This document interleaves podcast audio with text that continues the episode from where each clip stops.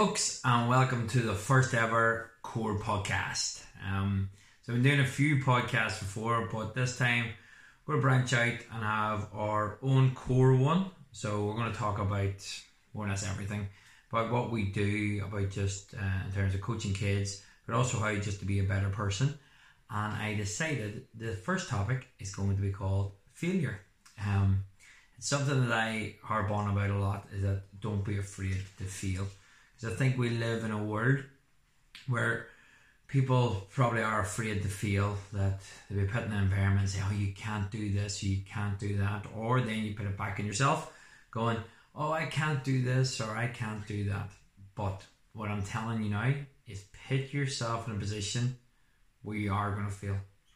So put yourself in a position where you think, right, I could actually feel at this, but how am I going to become better? How am I going to become stronger?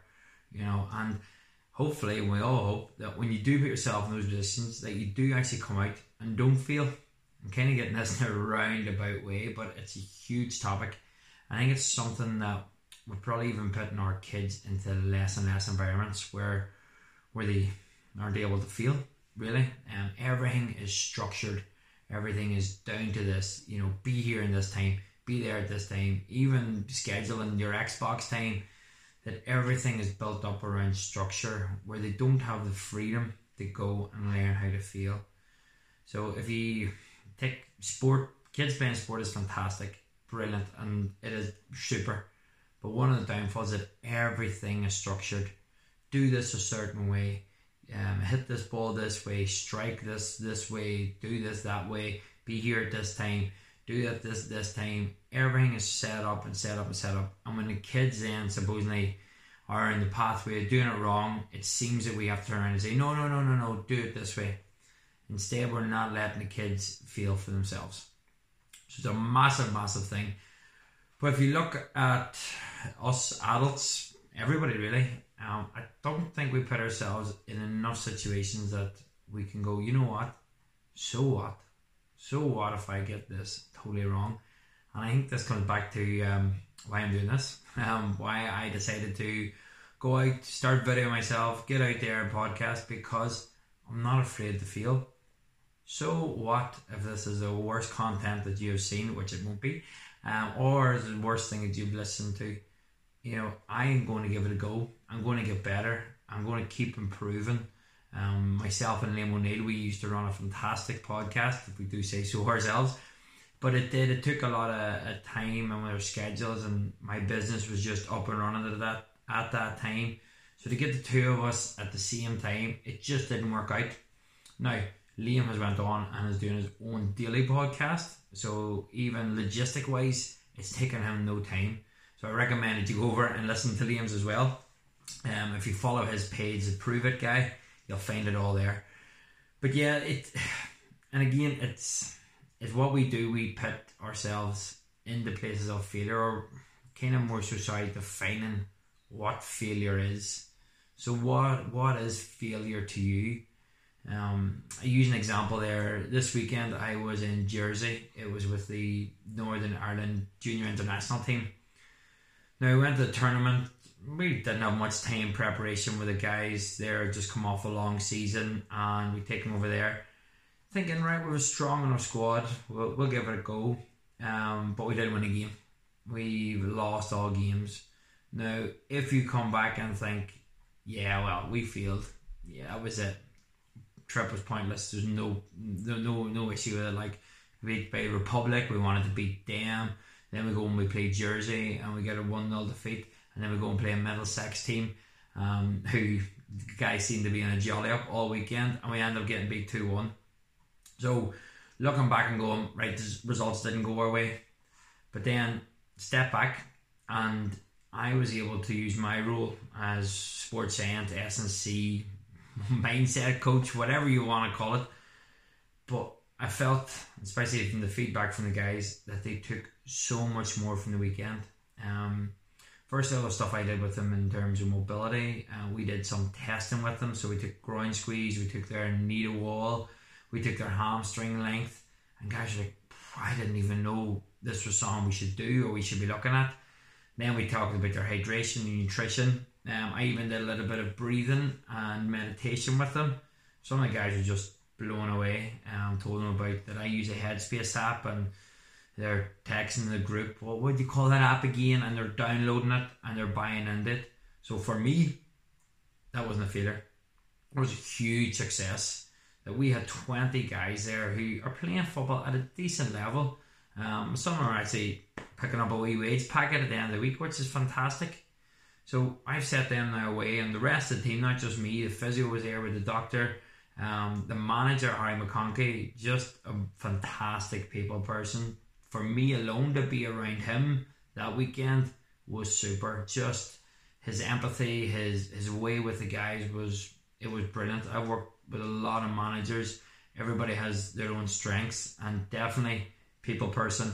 Harry McConkey wins outright.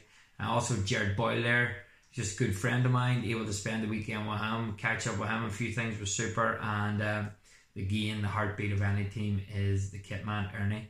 So with all all this our staff together, gelled really well, got really on with the boys, shared as much info as we could get into them. Um, ideally, yes, we were going to go and win, and we wanted to win, but we we we failed supposedly at that. But with twenty guys now going back to their clubs, getting ready for pre-season, thinking about well, maybe a cowboy supper isn't the best thing to have, or I should be getting a little bit more fluid on board. Guys asking about, oh, well, that breathing technique was good. Um, other people are asking me for the results of their monitoring because then they're going to go and retest themselves back home. Brilliant, fantastic. Um, and again, I suppose those guys put themselves forward. They were chosen to play for their country, which is a massive honour. But for them to turn around and go, well, you know what, I'm going to give it a go. And not only to be there, but to be present as such and go, well, yeah, I'm going to listen to this ginger haired fella with a lisp, um, see what he has to say, and see if I can take some from it. So that for them uh, may on paper may have been a failure, but um, I'd say a lot of them took stuff away, and even within their own group, their morale. These guys each Saturdays kick lumps out of each other, call each other names, do what do whatever on the pitch. It's a battle, but they got to spend a weekend with each other, and you know that they get on well whenever the WhatsApp group is buzzing away and there's a few pictures and a few stories, especially when we're home. Um, everybody's connecting. So overall, for me, we got beaten three games, but wasn't a failure. And again, it def- depends what you define a failure as. The other thing as well too, it's a massive learning opportunity. Like you should be so lucky at times that you feel and stuff, because after a while you can sit back and say, right, how can I do that better? Now, I know that people go through heartache and they go through injury, they go through hurt, um, and that that not taken away from that. Whenever you do feel, you know, you have to get over that. You have to either recover. You have to take time to yourself. But after a while, you can sit back and start reflecting. So the biggest thing I think when we do when we feel is people blame other people. You know, like again, I, I use a lot of sport on this, but uh, whenever you're playing, you lose a match. Who's the first person you get at? It's a referee. Referee's fault. It was a referee's fault. Referee didn't do us any favors. Sorry, but I think the first person you need to look at is yourself. You know, start at yourself first, then you can start expanding out because once you really look at yourself, you might find the answer. And that again goes goes with life you know, oh, it was my boss's fault because this happened, or it was my wife's fault, or my husband's fault, or the kids were going too crazy, I couldn't get that done, or you know, only if I had the same opportunities as this guy, then I wouldn't even feel at that, or they have more money than me, or they have more time than me. Again, excuses. So rather than having that as an excuse and using that as I call the easy way out, look at yourself and go, well what could I do different? You know, like that guy has more money me, but why does he have more money? Did, his family have money? Did he come into wealth? What did the family do to get money? You know, was it down to hard work? Was it dedication? They win the lottery? Were they lucky? Um, so you look at things like that, you think, oh, I don't have time to do any of that. Well, maybe you have to start thinking, well, if I really wanted to do that, then what's some of the things that I need to look at? Is it going to bed early to get up earlier to be more productive? Oh, I can't do it because of the kids. Try and fit the kids in around it as well. Um, because if you really want it, then you have to go after it. And again, go and feel. Try something and it turns around and says, No, it didn't work that time. Forget about it. Go, all right, didn't work. Let's see what I can do next.